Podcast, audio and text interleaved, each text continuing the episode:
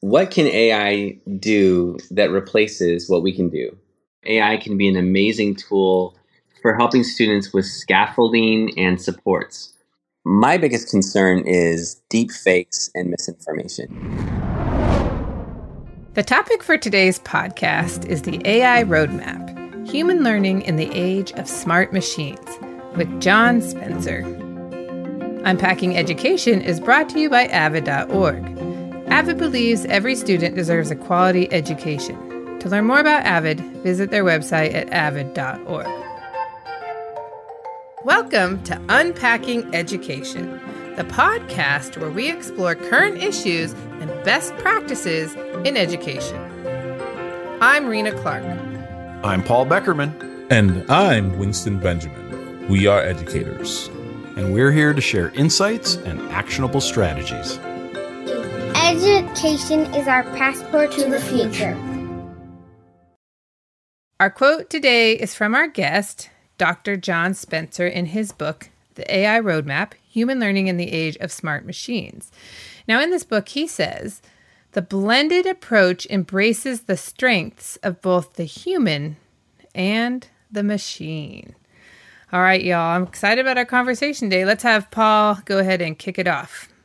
I am all about that blended approach idea. I think that is so key. Uh, you know, we don't want to outsource our humanity to machines, but at the same time, if we can leverage technology to make us more efficient and then maybe offload some of that boring procedural stuff of our daily lives, maybe we can regain valuable time for those, I don't know, what do you call them, uniquely human things that we do, like relationships and empathy and collaboration and expressing our unique voices, those kinds of things. I think then it's powerful.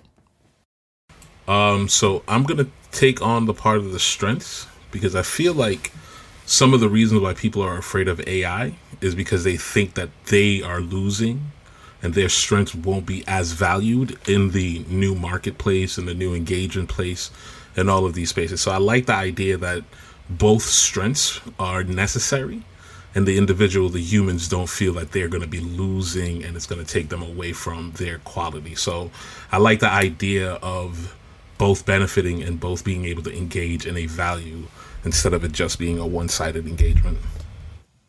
And I'm excited to dig in more around this topic. And mostly, I'm excited to welcome back John Spencer to the podcast. So, welcome back. Woo-hoo. Thanks for being here.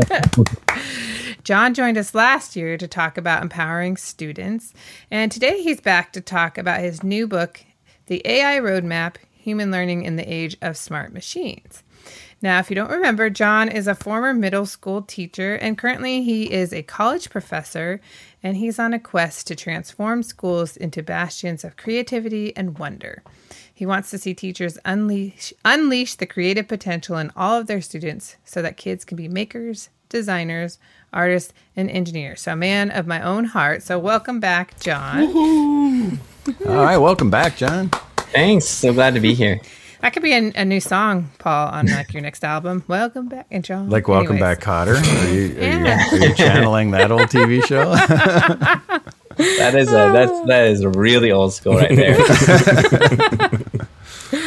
Uh, well, I'm excited to talk about the book today. So, to start out your book, you talk about two dead end choices when approaching AI in schools. Can you talk about those two poor options and then share what you believe might be a better approach to AI?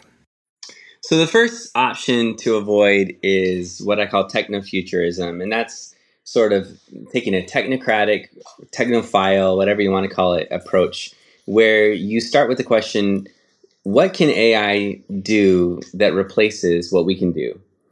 And the downside of that view, although it sounds good, is that it centers it on the technology and it focuses on this idea of what is the newest, greatest, what are the best gadgets, and how will that transform learning? And the problem is, it doesn't center it on anything human, it doesn't focus on any values that we hold. And it ultimately leads to chasing novelty, right? Like we've we've lived through a bit in education when it comes to this. I remember it was going to be internet connection and solving the digital divide. I remember when it was one to one computing. Um, I lived through the the buzz of the, the interactive whiteboard craze, where that was going to fix everything. And the truth is, when we ask the question, what can tech do that we can do? I think that's the wrong question to be asking. Because the truth is, there's a lot of things that technology does really well that we still need to do in order to engage in deeper learning, right? So even if generative AI can write an essay for us, part of why we write is to make meaning, right? We don't just write as a result of learning, we write in order to learn. Um, obviously, technology has been around for a long time that can annotate information, summarize it for us, and put it together into really good notes. But what we know is that handwritten notes, as old school as that may be, leads to deeper learning and more retention of the knowledge, which in the end, it makes it sticky, right? So if you think about basic information processing theory, we need to do certain things that AI does. But the other piece that I think about is where's the joy in just letting the tech do it for us, right? Um, when the pandemic hit and I did a show and tell, a virtual show and tell activity with my cohort, all of the items that people grabbed were items that could be automated. It was you know, garden tools. Well, we, we have automated farming that does a lot of that for us. It was, you know, cooking utensils. Well, the truth is, we can go buy packaged food from the grocery store, and it automates it for us. Um, my daughter loves to knit and crochet. You can go to a big box store and buy a blanket that was done faster and cheaper, but it's not something that you cherish the way you do with a crocheted blanket. Um, as much as I love Oreo cookies, they're not as good as the handmade cookies that we make, you know, around the holidays. So for that reason, I really think we need to avoid that first trap of technofuturism. The second trap that we want to avoid, the second dead end, is the lock it and block it approach. And we see this with the idea of saying, you know, kids are only going to use this for cheating. It's going to ruin education. The, disruptions are going to cause too many problems. Let's just block all AI from schools and you know we'll, we'll do writing with those blue books things like that the problem with that approach is it doesn't teach students how to use it ethically and wisely it doesn't prepare them for what life will be like outside the walls of the school but more importantly it, it doesn't leverage some of the capacity of the ai i've already seen how um, ai can be an amazing tool for helping students with scaffolding and supports and that's especially true, I've noticed, with uh, certain students who are first generation college students who need to navigate lots of information, new information. And if they can use a tool like generative AI, things like ChatGPT, to be able to navigate this new experience, I don't want to take that away from them, right? Um, I've seen it with the ability of students who struggle with executive function as a scaffold to help them with executive function. The ability to create your own skill practice is significant. So it's an amazing tool for that. It can be great for personalized learning, for answering questions, for um, building conceptual knowledge. It can be great incorporating it into creative work to sort of reduce some of the repetitive tasks that students spend too much time on during things like project based learning so they can focus on more of the deeper creative work. So I think we want to avoid both of those two extremes and instead go with a blended approach that centers it on the human aspect and then asks what exactly can the AI add to it that is still human centered. And you know, one of the best examples I, I think of outside of school is when it comes to chess, an AI will always beat a chess master. But nearly every time when a human uses AI, they beat the AI at chess, right? And that's just chess is a very closed system. If you think about life, life is much more complex than chess. It requires contextual knowledge, it requires empathy, it requires all of these dynamic var- variables. And because of that, we will never want to outsource that to the technology, but we can leverage it in a way that is still human centered, and that's that's my hope with the AI roadmap. Mm. You said a lot of things in there that really resonate with me, and and one that sticks out when you were talking about disadvantages of the lock it and block it approach is that students then don't have an opportunity to learn what it means to engage with that ethically and wisely. It makes me think more broadly about information literacy, literacy in general. Um, do you have any thoughts about how we might actually need to rethink and redefine information literacy now in this AI generation that we're in? That's one of my biggest fears with AI. And this is something where when I've talked to experts, it tends to be their bigger fear. Like initially, when generative AI was first coming out, and I, I first learned about a lot of these things around, I don't know, 2016, 2017, I, I was worried about, you know, Skynet. Like I was worried about all these big fears from science fiction. But actually, when I think about it now, I'm more concerned about what this means for misinformation, what this means for democracy, what this means for, for those elements. So I am less worried about AI taking over systems or, you know, e- even less concerned about AI being used for cheating, which is a big concern that a lot of teachers have. My biggest concern is deep fakes and misinformation. And, and I get really worried about that. And so I think what that means, what that looks like is our approach to information literacy is going to have to be different than traditional f- approaches that we've used in the past, right? So the CRAP test or lateral reading or a lot of the things that we learn, they were actually designed in many cases at a time when technology was m- much more siloed, where there were gatekeepers, it kind of comes out of the library science world, and that's great. But so much of information literacy is going to be what we do when we're scrolling on our phones, what we do when we're interacting with a person and we don't know if that person is real or not. And so I think in the future, as we approach information literacy, it's going to need to be a mindset and it's going to need to be a habit and it's going to have to be one of skepticism and it's really going to have to be looking at multiple sources, multiple angles, and it's going to look different.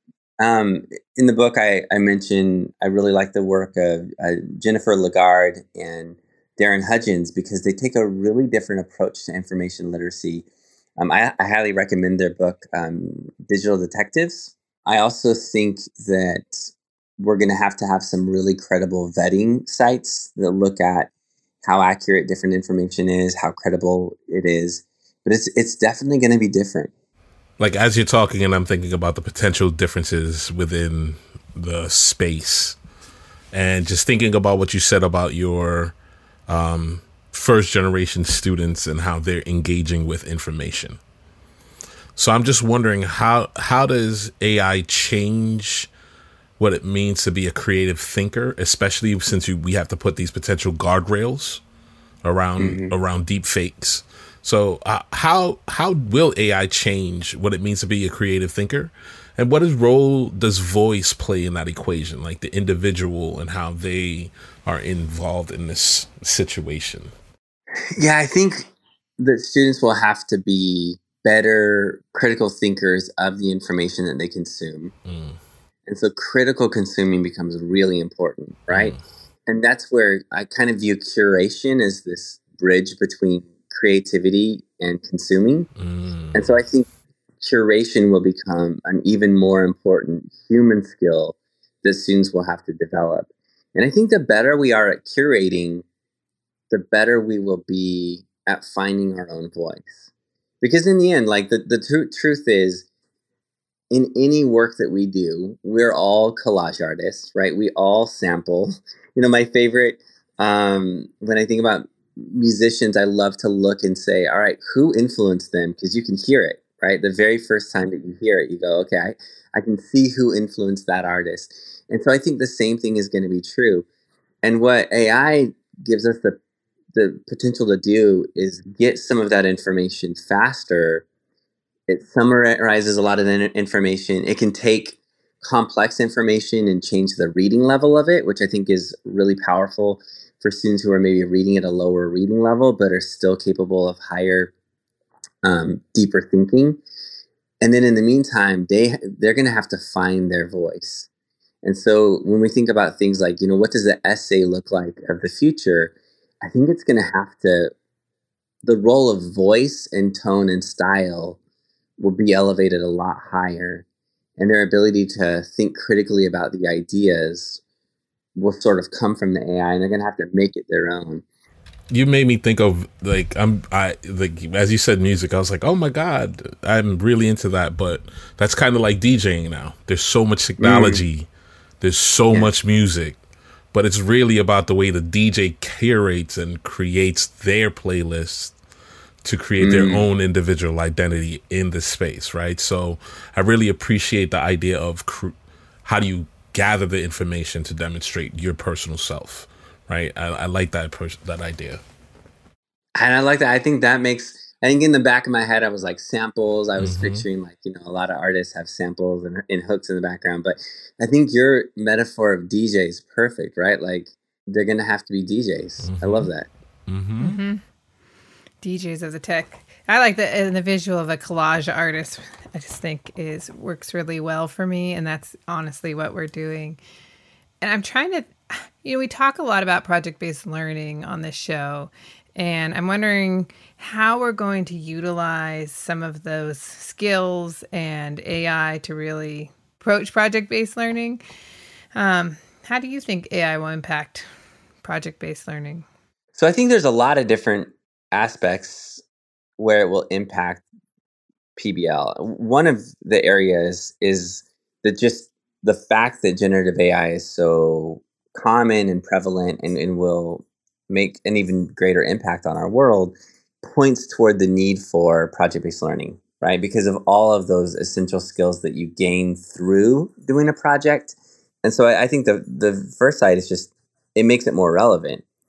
But then it also transforms what PBL will look like. And I think there's a in each phase of a project, generative AI becomes a powerful tool, right? So at the very beginning, when you're, say, generating research questions, students are going to come up with their own questions.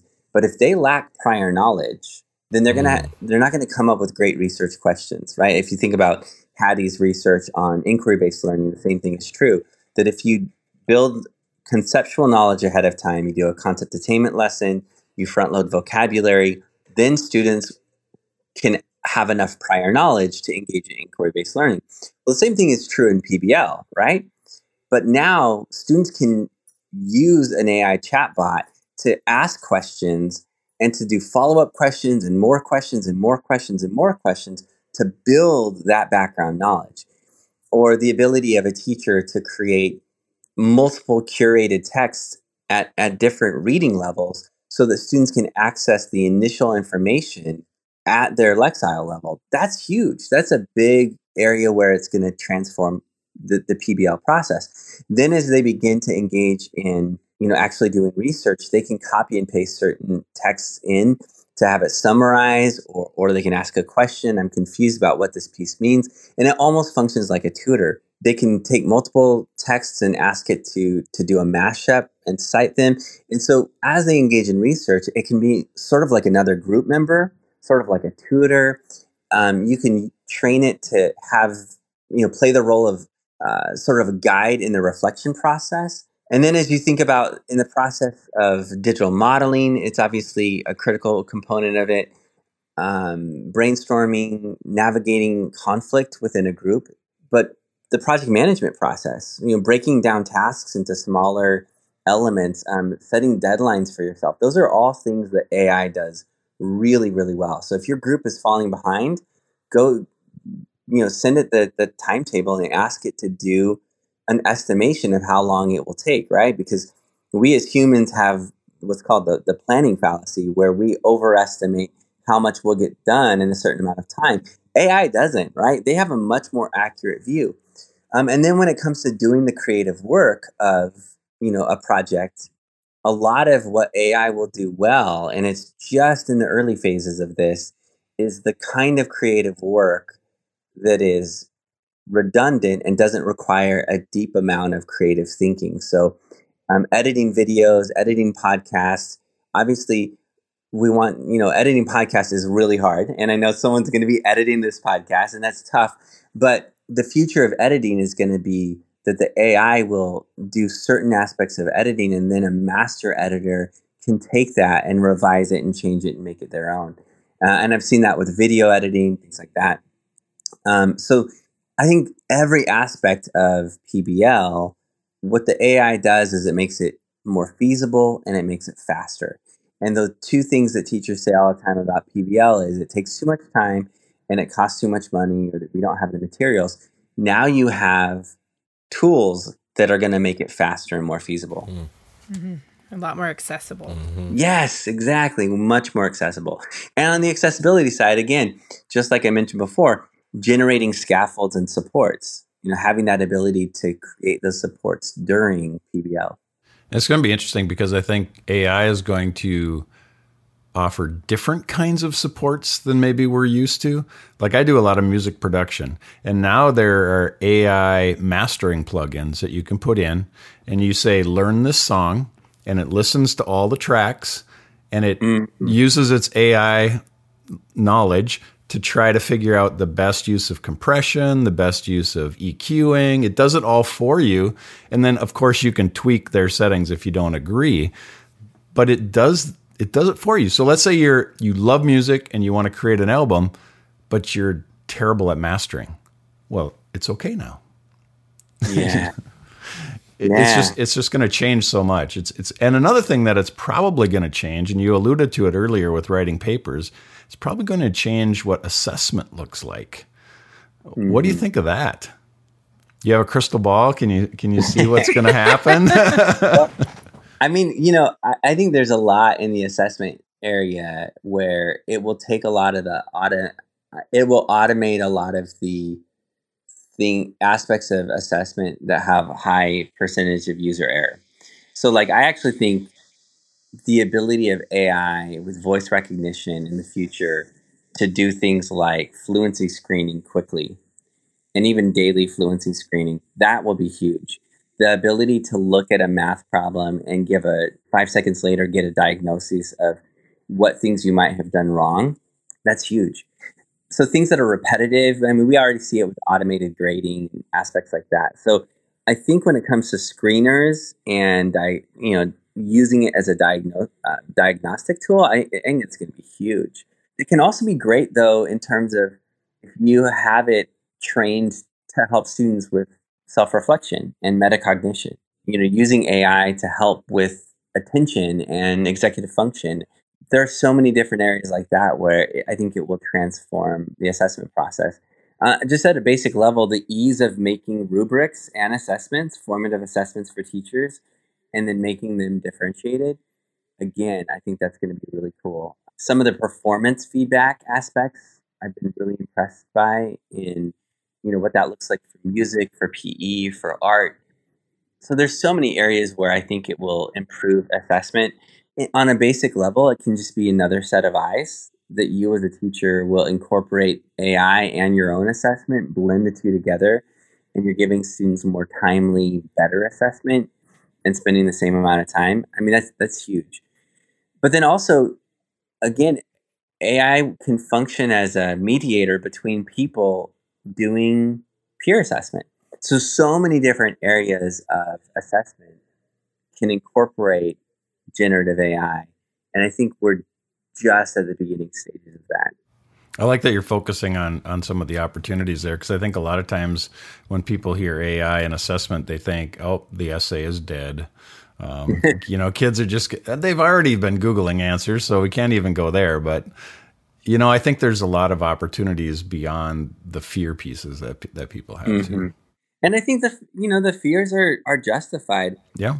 A lot of us were worried when cell phones came out that what will this mean for attention spans and distractions and guess what? That turned out to be a valid a valid fear, right? Like we've seen it. So some of the fears that people have about academic integrity and what this means for the essay, I, I, I get it. It's a valid concern.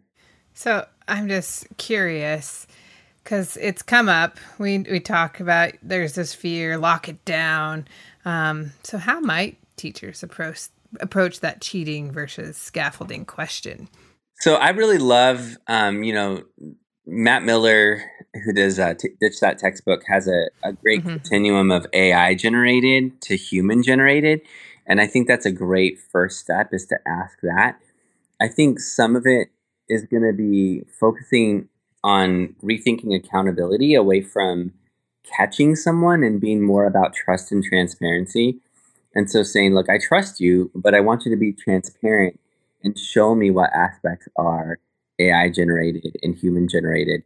Um, in the book, I share this process where it's, you know, you can you can begin with AI generated text and then modify it to make it your own, or you can begin with your own text and then use AI to get feedback on your writing and amplify it. And I think both approaches work really well with something like essay writing and academic integrity.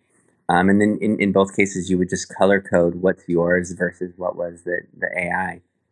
so there's a lot of things that you can do like that to really focus on all right, you can use this, just show me how you're using it. Mm. Mm-hmm.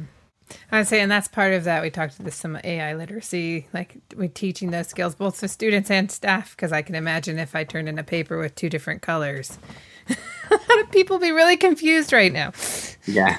I think this this all of this conversation is really helping me try to put together this last piece of this question. You're you're engaging with the individual student, thinking about their response, feedback, teacher assessment. So in your chapter 10 of your book you talk about AI and personalized learning and I think that's in essence some of the things that we're getting at in this conversation. Um, you wrote that personalized learning must begin with the person rather than the machine, mm-hmm. right? What do you mean by that? I feel like I understand what you mean by that, but I just want to like one check with the author, like the author check. Yeah. We're checking our you sources. I mean? We're doing it. Yeah, that's right. I like this one in a different color, Winston. right, like academic academic resource. And um, how do you see AI fitting into that personalized learning? Yeah, so I make the distinction. You know, there's a lot of adaptive learning texts, and the problem with them is they're very programmed, mm. and students go through a program. It's like you're going to read this level reader, you're going to do this vocabulary, and then based on your answer, we're going to make it harder or easier. Mm. But there's no autonomy, there's no choice, there's no ability to, for students to ask questions, to, to answer questions, things like that. Whereas personalized learning, beginning with the person, says, yeah, you know what, we're going to create leveled readers, but the teacher is going to create leveled readers, and the students are going to get to choose some of the topics because you know the standards are are topic neutral in terms of reading and writing. Um, or we're going to do some advanced choice menus with multiple resources that the resources themselves are AI generated, but the students still get to select which resources they're doing. Um, we're going to use a chatbot um, to ask questions and follow up questions so that students can build their, their conceptual understanding of a topic, right?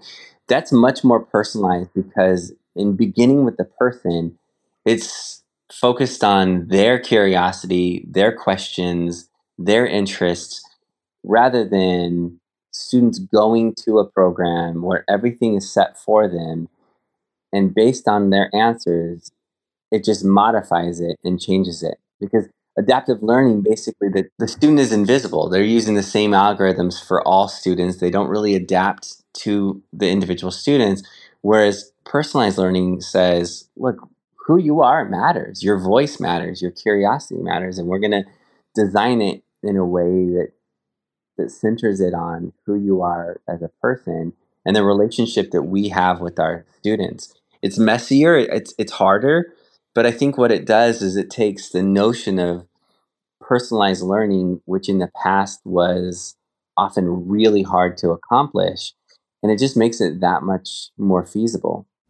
So I'm going to take your personalized learning idea and ask you to personalize something. So the okay. last like the last third of your book, which is really cool, you you kind of dig into the different content areas and look at how might AI actually appear in these kinds of classrooms. So I'm going to ask you to step back into your middle school classroom Okay. You are going back in time, got the flux capacitor going, you're going back. Uh-huh. And now, how do you see yourself as a middle school teacher incorporating AI into your classroom? Because you taught social studies, is that right? Yeah, well, I mean, I started out as a social studies teacher. This is Okay. bizarre, but it's a long journey. So, started out social studies, and then went from social studies to self-contained. And self-contained was uh, ELL and gifted, Gotcha. and th those two groups in the same class, and it was language arts, math, science, and social studies. So it was kind of all subjects. Uh, and then I ended with STEM and and journalism. And so I, I think social studies would be fun. Journalism would be fun. Either of those would be fun to kind of step into. Your pick. I would love. It's personalized, so you get to choose. Yeah, not- I'm going to go social studies because when I started social studies, I mean, we didn't even have one to one computing, right? Like, like it was old school. We, I still had a an overhead projector that was the, I don't know, what were those called with the, Transparencies? yeah, the transparency projector. There Yeah, you it was go. an over. That- it was an yeah. overhead. That's right. Yeah, I had yeah, those. yeah, it was a transparency projector. Yeah, and we had a ditto machine. That was a thing too. Yeah. Purple ditto. Did you have an opaque projector though? No, that's one where you'd one- actually set a book on it and it used mirrors to project up onto it was like you could actually project a physical book onto the wall. It it was huge mungus. Huge, mongus? I didn't.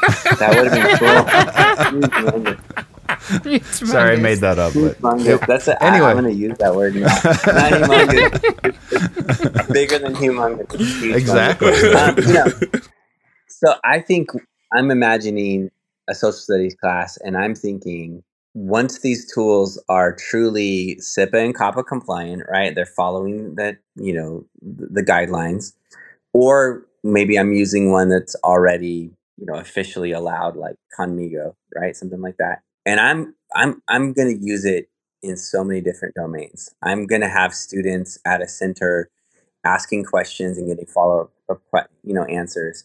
I'm using it, like I said, in every aspect of the project. Um, I'm using it as a tool where students can have an imaginary conversation um, with a historical figure. I'm I'm doing using it to do generated visuals of historical events uh, that they incorporate into what they're doing. I mean, there's so many different aspects of of what we do. You know, I'm definitely having students use it for creating checklists for themselves, especially those with again executive function issues. We're using it for lots of scaffolding. Definitely using it for project management. I'm doing some choice boards and choice menus where I have created leveled readers, and students are getting to select what they're doing based on their own questions. Um, so I, I, I'm imagining myself using it, you know, on a daily basis. But the bizarre thing is, if you walk into the classroom, so much of what you see is going to look a lot like the PBL style teaching that I did at the time. So it's really kind of just happening in, in many respects under the hood. I mean, some of it looks much more explicit, you know, the AI generated images, for example, or or using it for video editing, some of those tools. But a lot of it's going to be sort of powering the things that we always did, just doing it faster.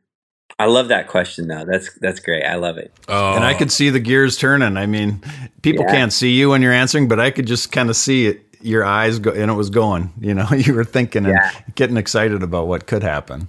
I mean, it is exciting. Like I, I worked with a, a someone in my social studies pedagogy course um, on on creating using AI as part of creating and just designing a game based simulation, and it was powerful in terms of what it came up with. And now imagine once we have the ability to really take that simulation, which in this course was going to be a physical hands-on simulation done in class and it was going to be very dynamic.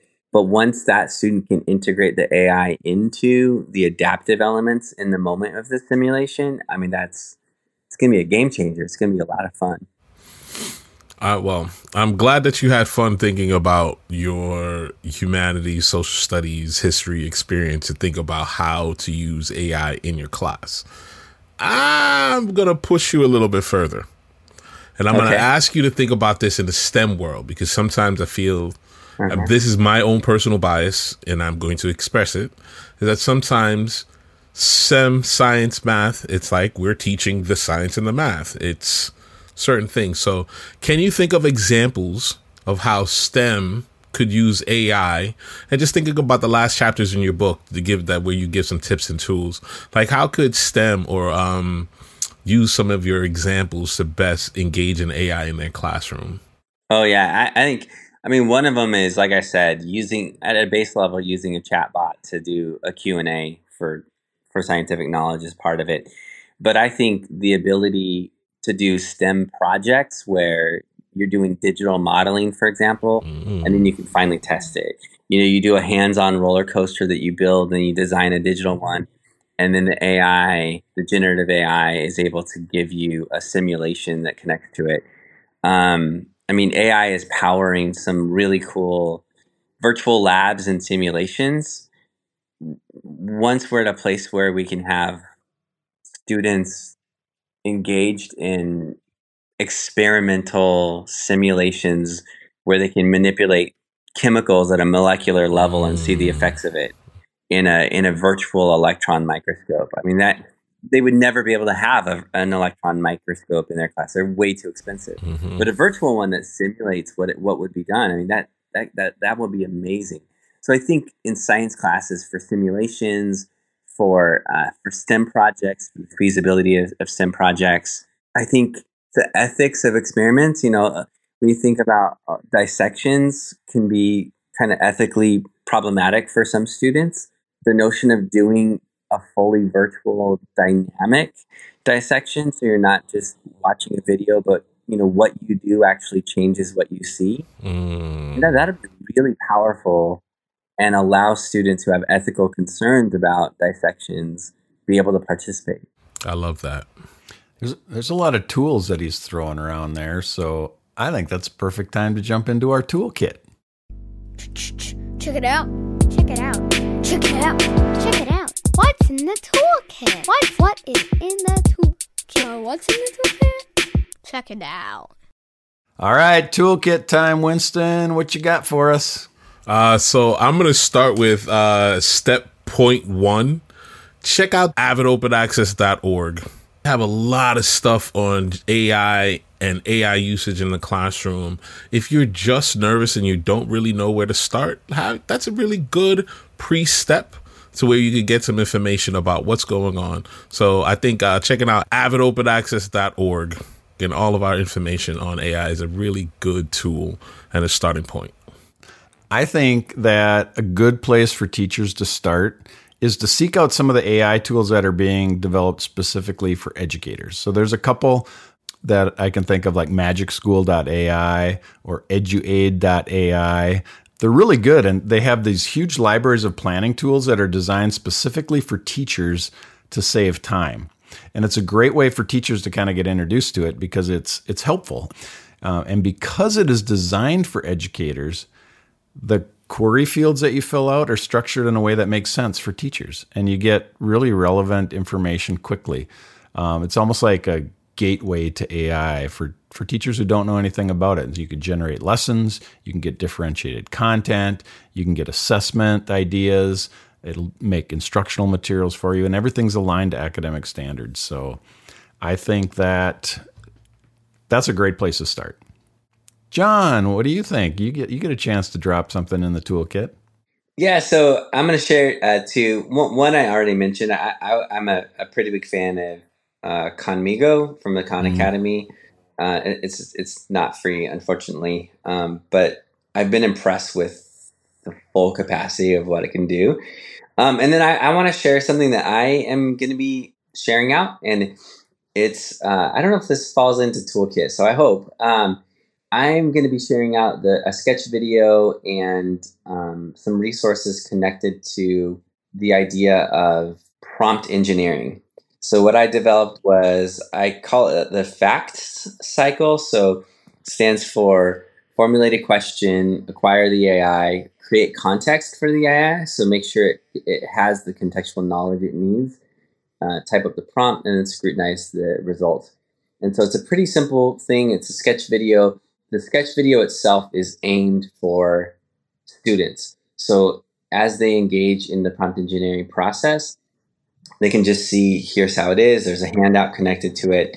And that might be something that um, if you're new to AI and having students use it, um, the fact cycle for prompt engineering might be something that they might enjoy or find useful. How can somebody find that? Where are you going to be rolling that out? Um, that's going to be on my blog at spencerauthor.com. That'll be on here real soon. Um, and then the video will be on spencervideos.com, which is my YouTube channel where I do a lot of like sketch video stuff. Awesome. All right. We've been having technical difficulties all night, but we are persevering because it's about the human in the equation.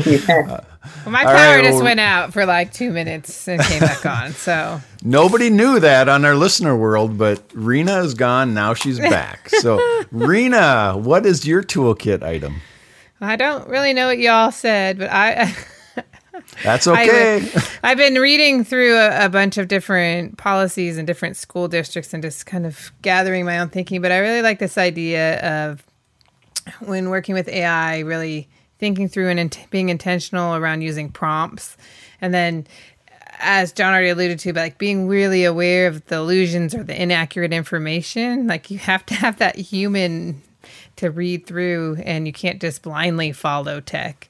Um, and I and I, another thing that he brought up was acknowledging when you have used AI in your work and acknowledging that and sharing it. And then really what this whole conversation is about is being thoughtful around when is it appropriate, when is it actually not appropriate to use AI. So those are kind of four things that I've taken away reading through all these things. Well, the prompt engineering one was perfect because John's going to be releasing some sketch sketch things on on that. Oh, I so. love your sketch things, so that's great. so it's time to move to the, the our next category, our next segment, which is our one thing. What's the one thing that's still in your mind? It's time for that one thing.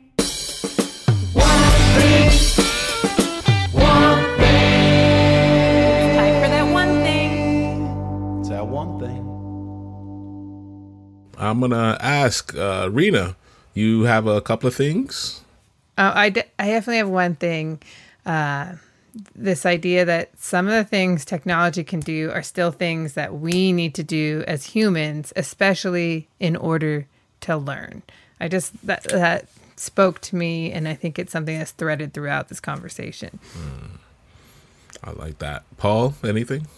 One thing that spoke to me was when, okay, John, you mentioned Oreos at one time. yeah, yeah. Did you know that they've made a new artificially intelligent Oreo? It's one smart cookie.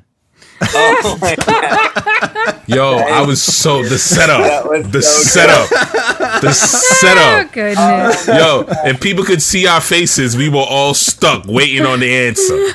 that so good. I could not resist. But seriously, the one thing I hadn't thought of, and and you were talking about in in a math classroom or whatever, how you know you could the AI could maybe be watching students work, and I was thinking, wouldn't that be cool if there was a camera that was actually watching a student working a math problem out, and the AI could catch the mistake in real time. So as the student is comp- computing, you know, the problem, they write something that's incorrect or they go the wrong direction and the AI would flag that and be able to give instant reteaching or redirection.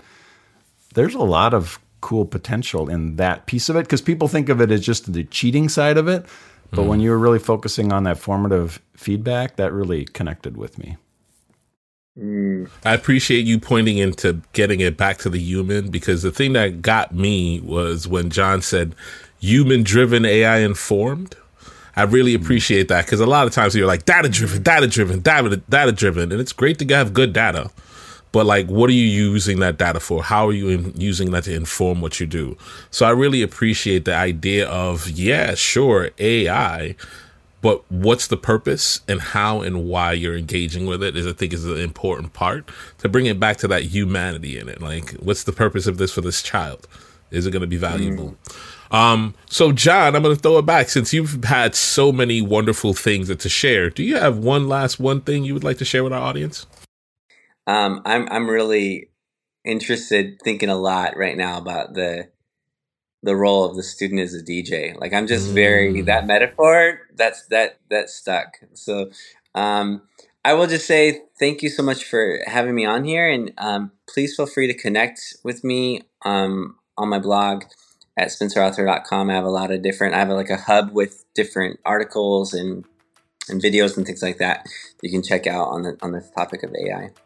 And if you haven't seen John's drawings and sketches, you gotta check them out.